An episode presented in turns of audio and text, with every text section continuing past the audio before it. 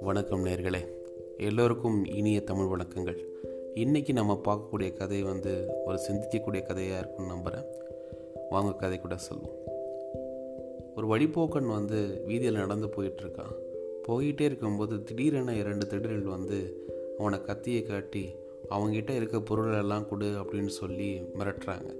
ஆனால் அந்த வழிபோக்கணும் அந்த திருடர்களுக்கு வந்து ஒத்துழைக்காமல் முரண்டு பிடிச்சிக்கிட்டே இருக்கான். ஒரு நேரத்தில் இரண்டு பேர்களுக்கும் வந்து பெரிய சண்டையாக விடுது சண்டையில் அந்த திருடனும் அவனும் வந்து கீழே தள்ளு மல்லுப்பட்டு விழுந்துடுறாங்க. விழுந்து இருக்கும்போது அந்த இரண்டு திருடர்களில் வந்து ஒருத்தன் வந்து அவனோட கையை கட்டி ரொம்ப இறுக்கமாக பிடிச்சிக்கிறான். இன்னொரு திருட அவன் பையில் உள்ள பணத்தை எடுத்து பார்க்குறான்.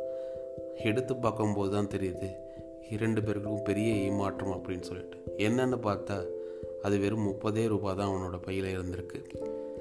அப்போது இரண்டு தெருகளும் சிரிச்சுக்கிட்டே பேசிகிட்டு இருந்தாங்க. அட பாவி இந்த முப்பது ரூபாய்க்காக தான் இவ்வளோ தூரம் எங்களை அலைய விட்டியா? சண்டை போட விட்டியா? அப்படின்னு சொல்லி பேசிகிட்டு இருந்தாங்க.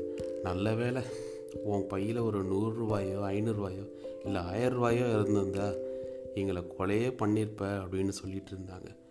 அப்போது கீழே கடந்த அந்த வழிப்போக்கன் தன்னை கொஞ்சமாக மெல்லமாக ஏந்திரிச்சு.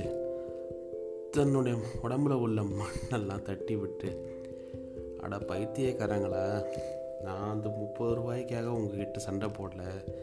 ஏன் இடுப்புக்கு கீழே ஒரு ஐநூறு ரூபாயை சொருகி வச்சுருந்தேன். அது உங்களுக்கு கிடச்சிடக்கூடாதுன்னு தான் இவ்வளோ நான் சண்டை போட்டேன் அப்படின்னு சொன்னான். அதுக்கப்புறம் உங்களுக்கு என்ன நடந்திருக்கும் எப்படி இருந்திருக்கும் அதாவது சில நேரத்தில் நம்ம புத்திசாலித்தனமாக செயல்படுறோம் அப்படின்னு சொல்லிட்டு நம்ம தலையில் நாமளே மண்ணை வாரி போட்டுக்கிறோம். அது இந்த கதையில் மட்டும் இல்லை நிறைய நம்ம இயல்பு வாழ்க்கையில் நடக்குது. அந்த அதி புத்திசாலிகள் என்ன பண்ணுவாங்கன்னா நாம் செஞ்சது தான் சரி அப்படின்னு சொல்லி வாக்குவாதங்களும் பண்ணுவார்கள் புத்திசாலித்தனமோ இல்லை சாமாத்தியத்தனமோ அதை எந்த நேரத்தில் சரியாக செயல்படுத்தணும் அப்படிங்கிறது ஒரு விஷயம் இருக்குது அதை தெரிஞ்சுக்கணுங்கிறதுக்காக தான் இந்த கதை. இந்த கதை உங்களுக்கு பிடிச்சிருந்தது அப்படின்னா மெசேஜஸில் உங்களோட கருத்துக்களும் இந்த பாட்காஸ்ட்டை தொடர்ந்து நீங்கள் ஃபாலோ பண்ணணும்னு அன்போடு கேட்டுக்கிறேன். இப்போதைக்கு உங்கள் அன்புடன் அஸ்வின்.